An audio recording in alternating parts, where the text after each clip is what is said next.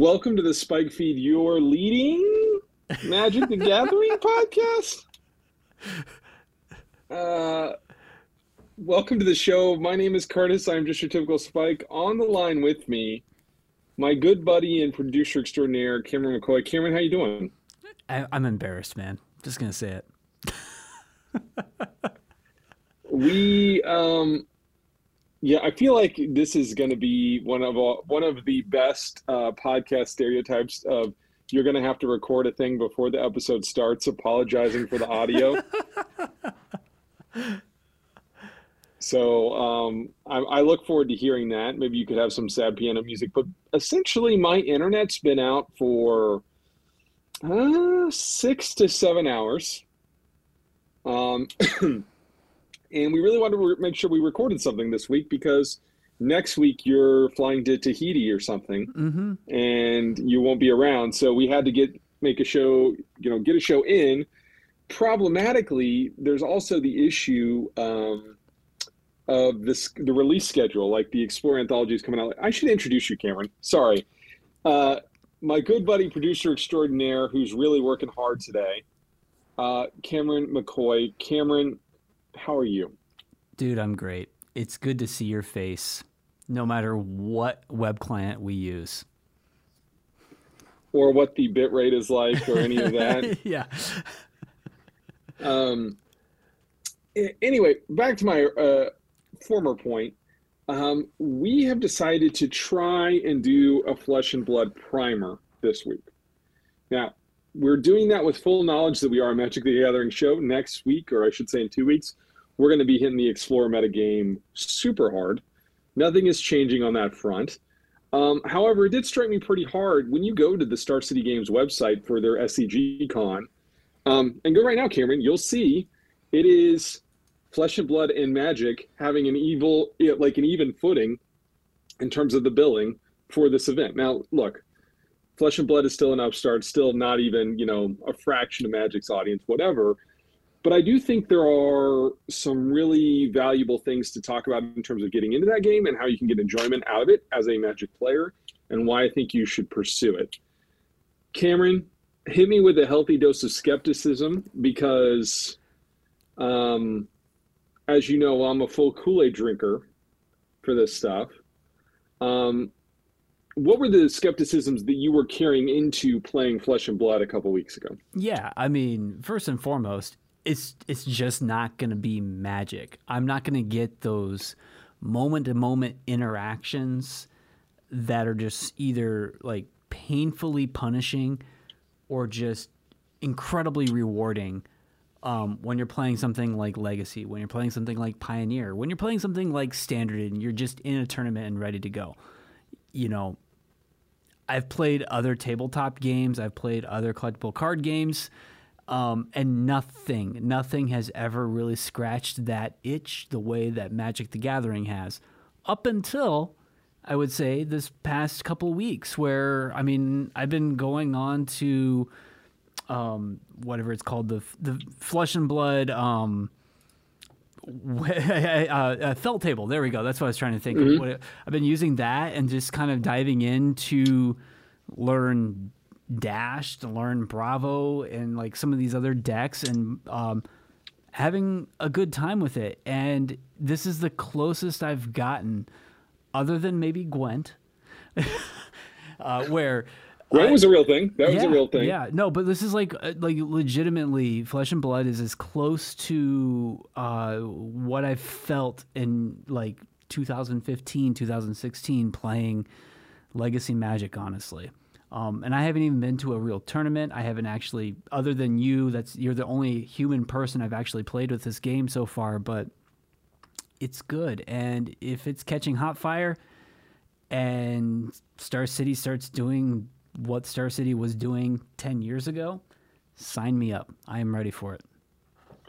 Yeah, and I had that moment. So a new set released this last weekend. The pre-release was the weekend before, and Star City Games had this open in Cincinnati, and it was the debut of the new constructed format. And players were at the shop watching to see on their phones between matches what decks were going to make the top eight, what cards from the new set were being played. You know what I mean? Like all of that energy that again I feel like is kind of missing. I don't know the last time I really had a conversation in person about the meta the standard meta game for Magic and I kind of I miss that, right? Like the tweaks and, and different things that you can do to approach different matchups. Well, I wanted I wanted to today to be kind of a primer. And I also want to say this, and this has been my big line: nothing has to replace anything. Mm-hmm. I think that's that's a real concern that almost everyone's told me is like, ah, you know, I can't leave. It's okay to turn magic down 30% and turn flesh and blood up 30%. You see what I'm saying? Mm-hmm.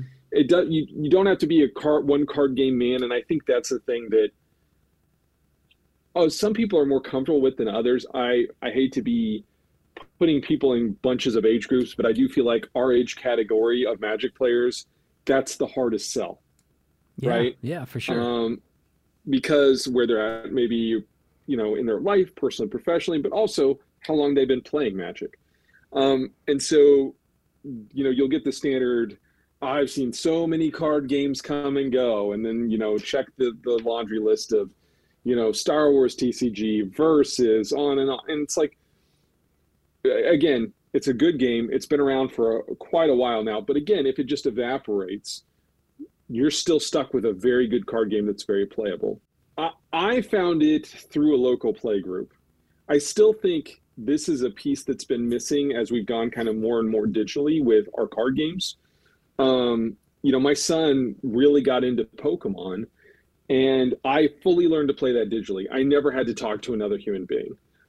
Flesh and Blood really forces you when it's at its best to actually go to the game shop and interact with a community, which I think is something that is sorely missing from a lot of gaming experiences. I know it's easy to pick on Magic there, but I think Magic does that still really well.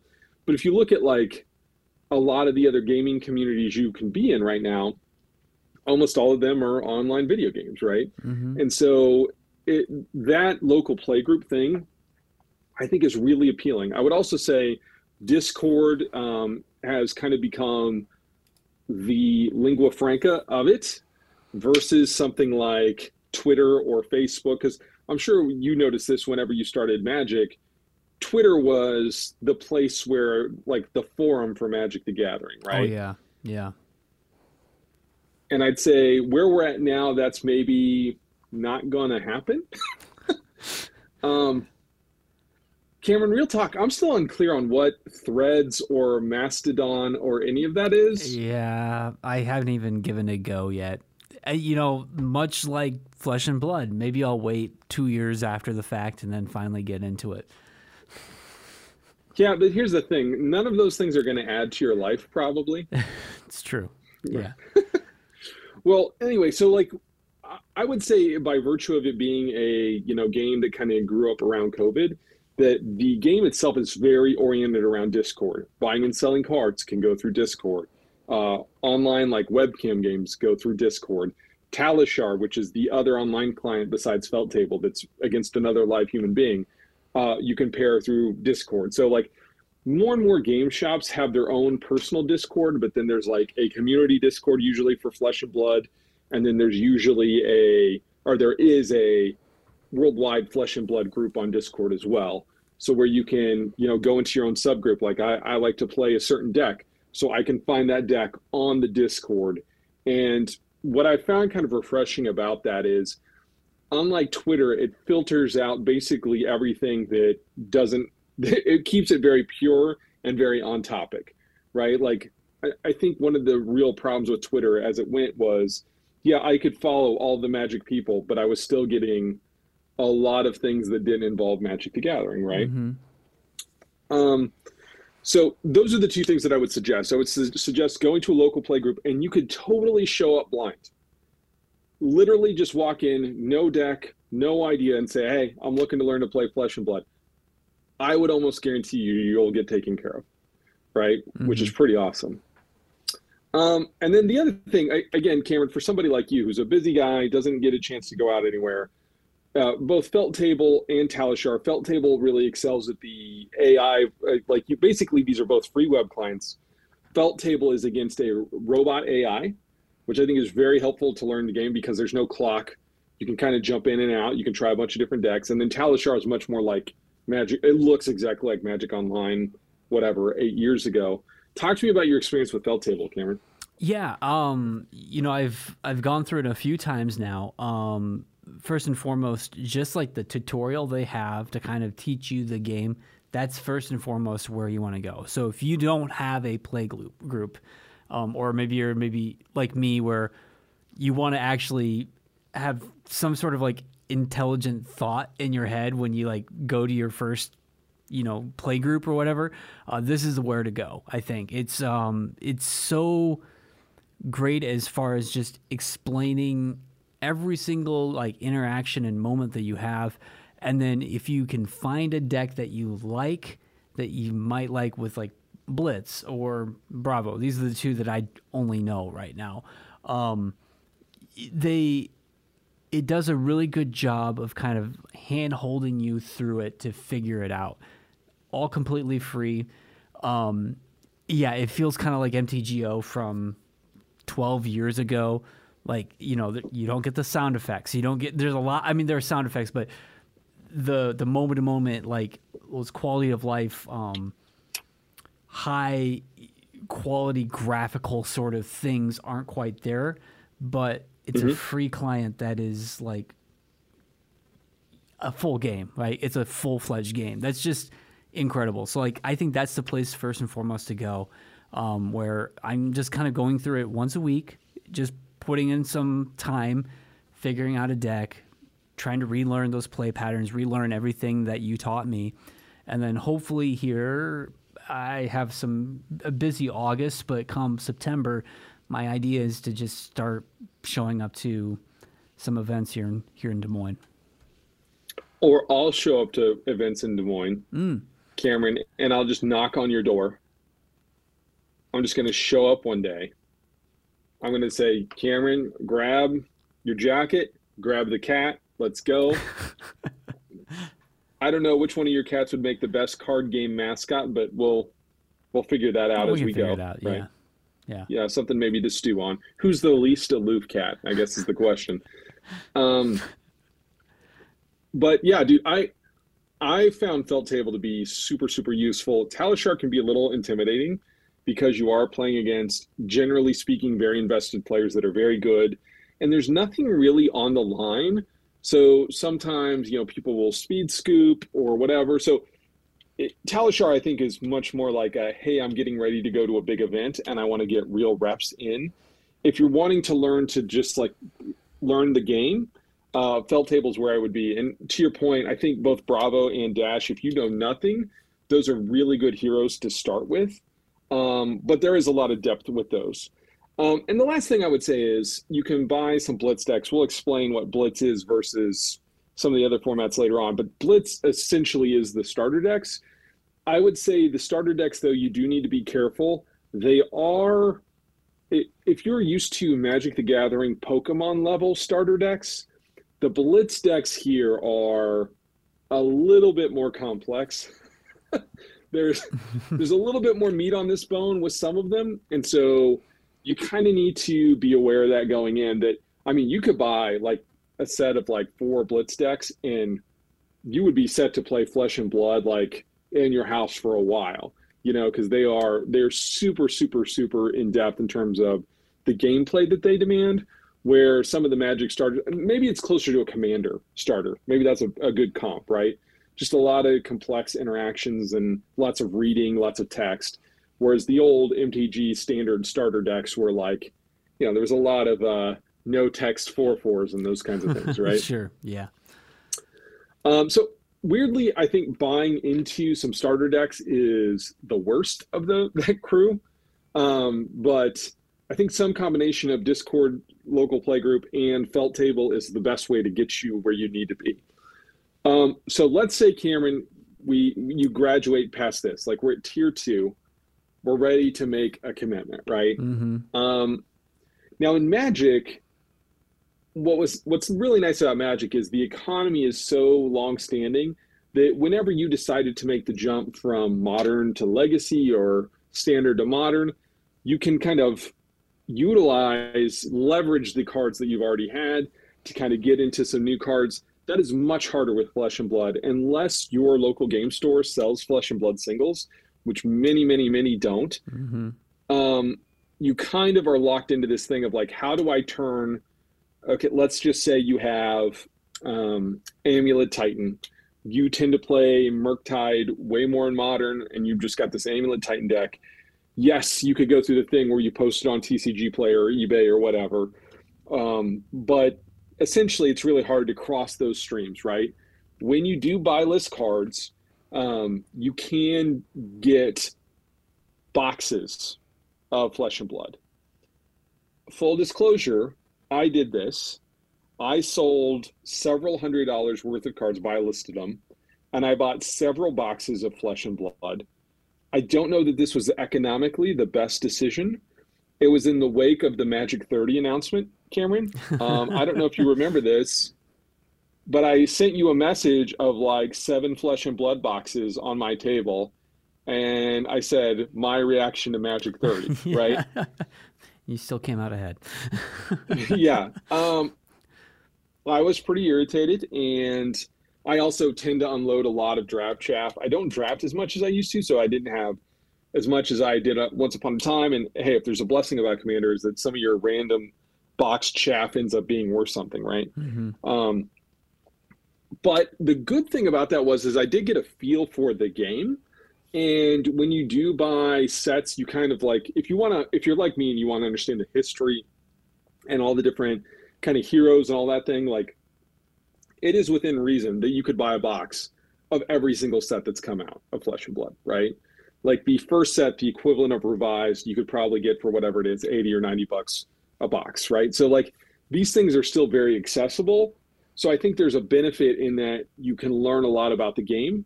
And if you zoned in on a certain hero, well, heroes are associated with certain sets mostly. So let's say Dash. Well, Dash is really in mostly one set. So you could just buy some boxes from that set and really have, you know, a decent chunk of a Dash deck. Um, really, if you buy a bunch of boxes of a set, you'll have a decent version of every hero from that set. Sure. Right. Yeah.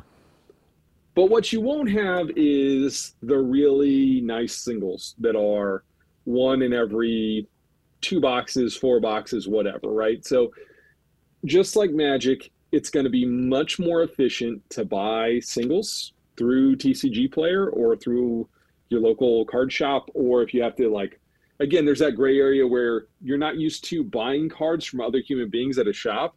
But if the shop doesn't actually sell flesh and blood singles, then you people do that there, then right? Um, and so that's kind of a weird thing that you got to kind of uh, navigate. Um, but I would also say don't let the expense whenever you look at some of these decks dissuade you because a deck might be six hundred dollars and you go, I'm not jumping in at that. Sp-. Well, two cards probably make up four hundred dollars of that. Mm-hmm. Right, so you can get very cost-effective versions of these decks at a much lower price. Um, I, I'll ask you this, Cameron. So whenever we were playing, how grokkable was the equipment thing for you? because I think sometimes when you explain it to people as an abstract, it's hard to wrap your head around. Yeah, I definitely had. I mean, you see the equipment and it's like okay i see like this stuff is attaching to your hero right? Or like how that kind of works. It takes a few times i think to go through the reps to actually remember like oh yeah i have this thing that has multiple elements that i can use either for defense offense or value add right? And so the value add thing for me is that like where like there's all these like secondary things that allow you to add additional mana or whatever it is um, mm-hmm. that I'm still learning, and that just takes time. But as far as like, oh, I have this thing that's going to give me plus two defense, I can throw it on whatever card I pitch, and all of a sudden, my hero is alive for another turn, right? I mean, like, so I I, I get that sort of thing. Um, it's all the like ancillary, I think, value adds that is the most ungrokkable foreign, thing. Maybe? Yeah, the most foreign thing, I guess. Yeah, and I guess it's really difficult to tell people, hey, these are the really expensive cards because there's not a comp really for them in Magic the Gathering. Yeah. right? And so I, I feel like once you play with them, it's a little bit easier to kind of understand what's going on with them and why they're so expensive. But suffice to say, you play with an equipment set like it's almost like if you could just picture uh, your Diablo character screen, right? Mm-hmm. It's like that is laying on the table. You have an arm piece, a chest piece, legs, and a, and a head piece. And these things are the, the cards that have this kind of like eye popping cost of some of them are a hundred, two hundred dollars. And you look at them and you go, oh, geez. But a you definitely don't have to play them right the meat of the deck the deck that you're actually playing with is usually much less expensive than that um, and while you're kind of, it's like it's almost like playing with a hallowed fountain instead of a tundra i guess would probably be the best That's way a good to analog. Yeah. to to do like the deck is completely playable without those at a local level not until you're playing for big money do you need the big fancy equipment and by the way a lot of times you can trade up and trade in as you get more invested into the game right um, but i would also say like the equipment is just a one of no matter what so Fyendal spring tunic is the whatever black lotus equivalent though i don't know if it's still the most expensive card in the game for like in terms of equipment that's regularly used. Um, but it's like you know that card that a lot of decks had. It's the chess piece that everybody's after. Usually it's like 200 bucks, but you just need one. Period, for all your decks. That's it.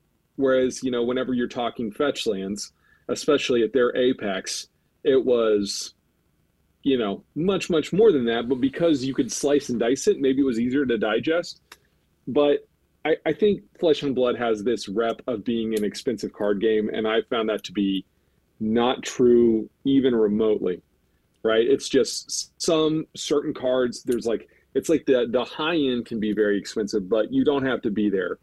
And this is also a draftable game, so you could just play a lot of limited and then never have to interact with those expensive cards until you really care to. Mhm. Right? So and and I think you can still play a very competitive version of some very good decks. It's not like you have you have to play oops all spells or something legacy, and you can never.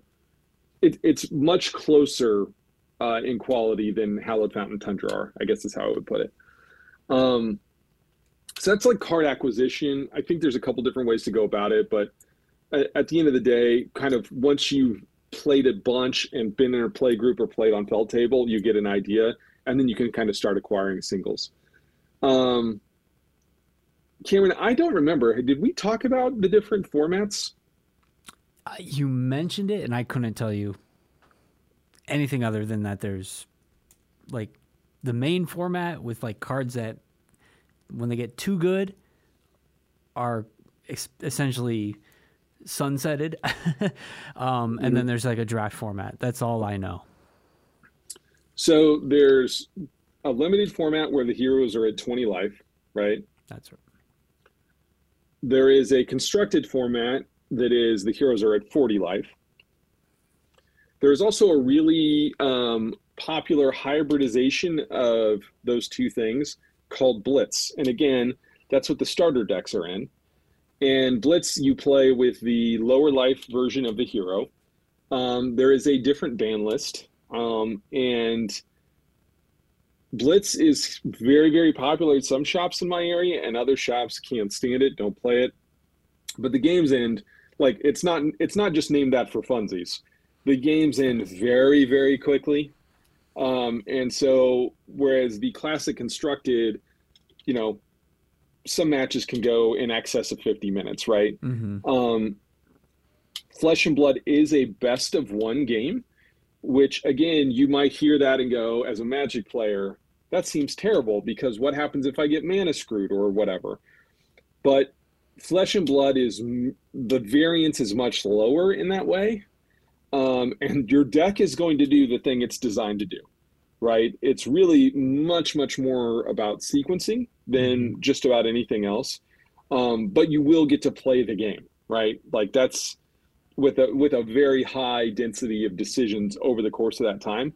But the other thing that's hard to get used to is you sideboard before the game. So it's a, we've we've mentioned this. It's a hero based game. So you play, you start with your hero up, and then you see, you know, you, you and your opponent see each other's hero, and then you sideboard based upon who their hero is Mm-hmm. in that moment. Um, your deck is 80 cards in Classic Constructed, um, and you have to present at least 60 in your main deck. So 80 includes all your different variations of equipment. So you might say, hey, I'm playing against a wizard, so I'm going to use this certain headpiece and this certain arm piece and swap out my arm pieces. So, you know, basically, if you want to think of it as a 20 card sideboard, you could, um, but it's a little bit more nuanced than that. Um, Clash is the um, the ver- the version of the game that's kind of picked up steam in my area, and it is essentially Pauper. Hmm. Um, and it is very affordable, really good gameplay.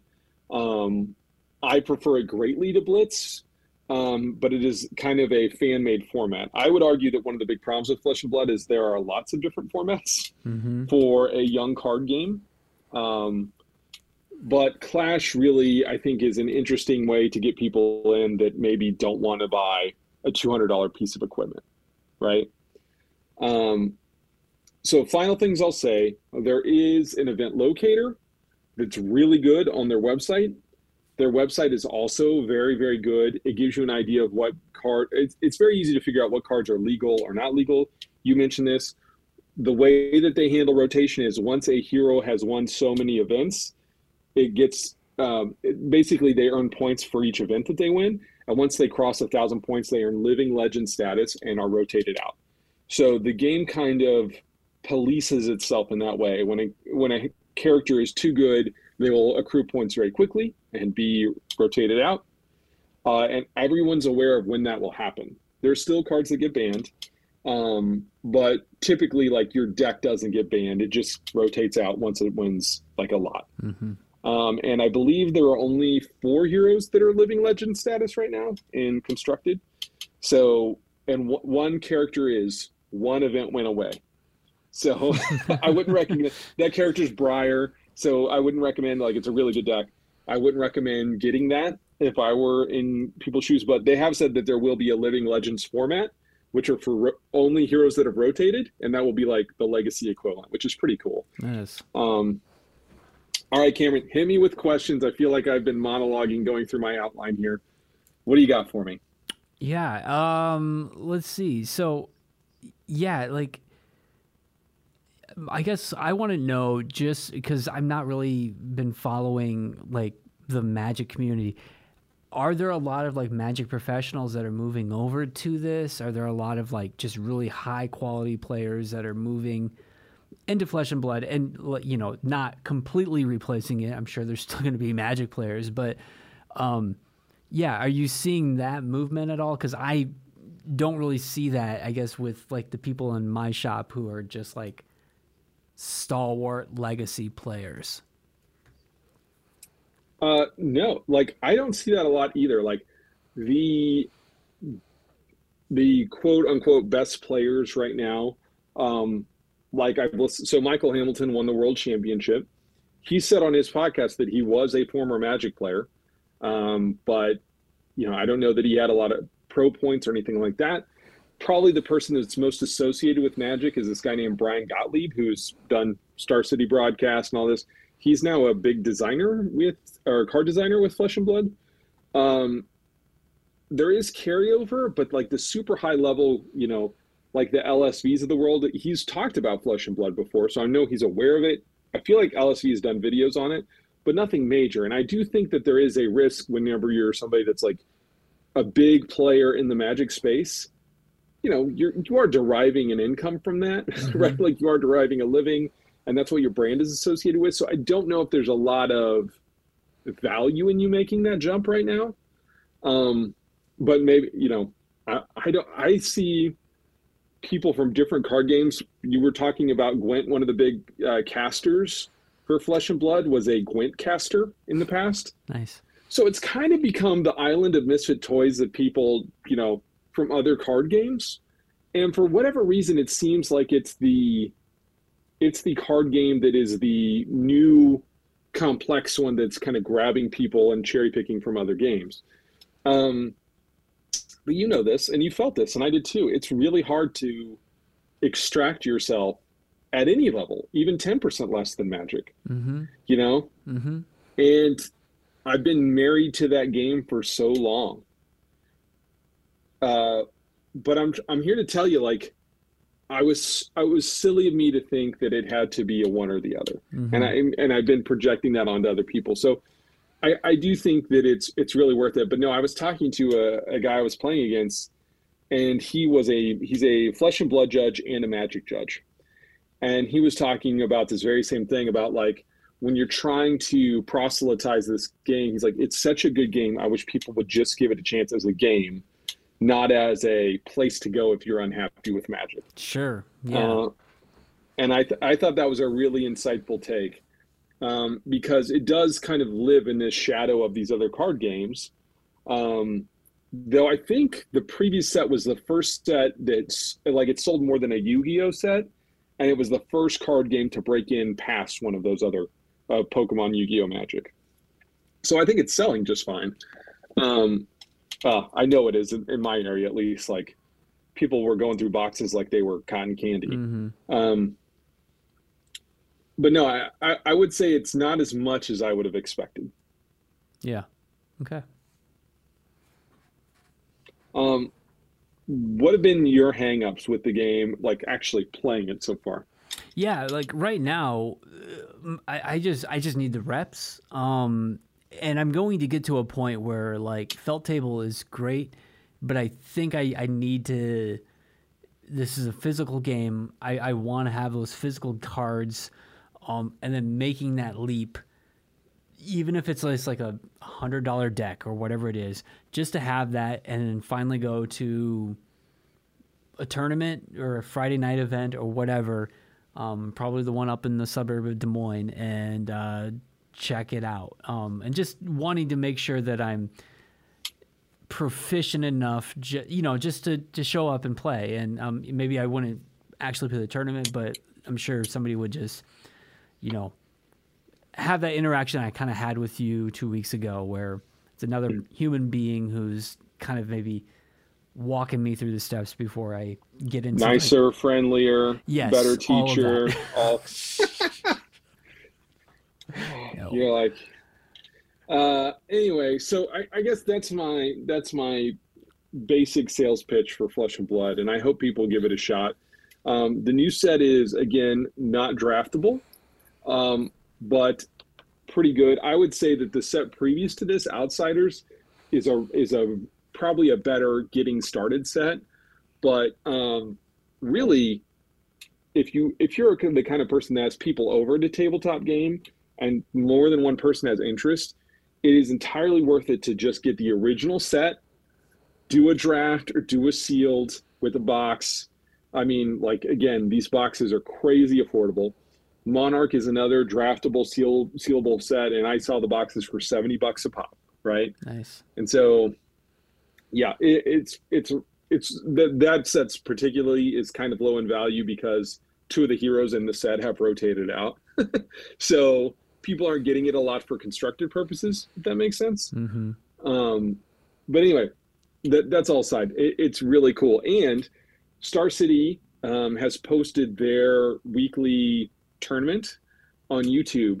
So Cameron, next time you're on the treadmill or whatever, nice, yeah, the the casters are these young guys. One of them is named Brody Spurlock, who's a, um, a well-known player in the Flesh and Blood world. I don't. The other guy's name escaped me. They blew my mind. They were so good, dude. I I thought they were great. I'm gonna send you the link yeah, just so you have do. it to watch.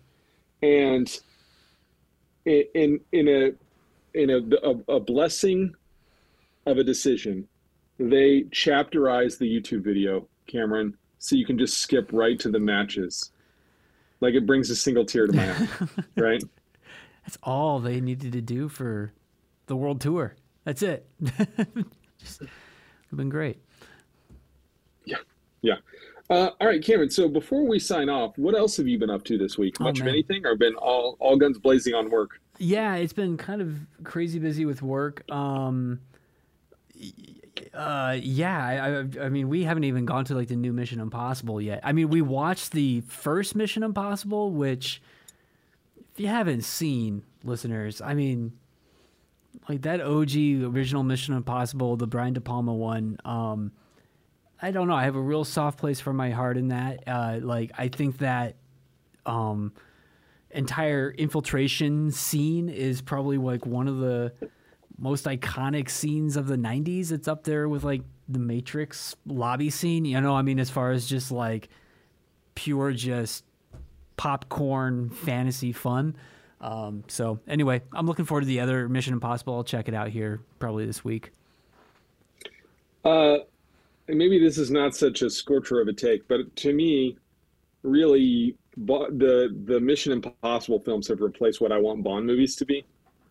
Yeah. Right. Yeah. Um, and it's not that Bond movies have been bad; they've just been different. I guess is how I would put it. Some of them have been bad, but you know what I mean. Like it, the bombastic thing of like, let's just get you know Pierce Brosnan to drive a tank through a town, like the over the top nature. Uh, it, with some MacGuffins mm-hmm. uh, all, along the way. That's what Mission Impossible really brings, and I, I, I'm super stoked. I, I haven't seen the new Indiana Jones. Have you? I haven't yet. Um, I, I think uh, much like what Bob Iger, the uh, president of Disney, doesn't want me to doesn't want to hear. I'm going to wait for it to be on Disney Plus. I mean, you know, if if they want me to go to the movies, maybe try and make the movie going experience a little bit better. Maybe like make the projector not super dim and the tickets not cost five times what they did a few years ago yeah. and not give me 30 plus minutes of trailers and then there's ads before the trailers now mostly for the movie like it's an event guys, dude you're supposed to enjoy the event okay commercials and all yeah yeah, like uh, it, it's just a lot to ask. I actually watched Creed three at home, which to you know me well enough to know that me watching a Rocky movie not in the theater is unthinkable, right? Like, um, but and I was I was highly medium on it. I think it was it was yeah. fine. It was definitely the worst of the three, but like really the first one is amazing, and then the other two are just kind of like you know they've got real police academy six and seven vibes to them you know what i mean? Like nothing wrong with that but yeah yeah you know yeah there, there's some more. they know where their place is right? Yeah yeah there's just some more of that and that's okay. Um cameron i've been really enjoying i've been reading the priory of the orange tree. Have you heard of this book before? I is that maybe talk about it really quick so if you've seen the if you've seen the cover you, the cover is really stands out. It's a fantasy epic, um, and I'm only, you know, a hundred plus pages into it. It's very, very, very well regarded, um, and a monster of a book. I want to mm-hmm. say it's like 1,400 pages long or something like that. For like it, it it's astonishing in that they haven't cut it into two books. right like mm-hmm. modern publishing would definitely have done that um, for most things so um, it is a very interesting read uh, and a very original uh, take on a fantasy setting so far. So I haven't gotten even close to making a dent on it, but I've I've dug in and I've been really, really, really impressed with it so far. Um, but it is, you know, a, a definite doorstopper fantasy novel. You know, yeah. one that you got to want. You got to learn some geography. You got to learn some culture. You got to learn some languages. Um, and you know, regrettably, it does do the POV chapter thing, which, as I've told you, I'm pretty over at out. this stage.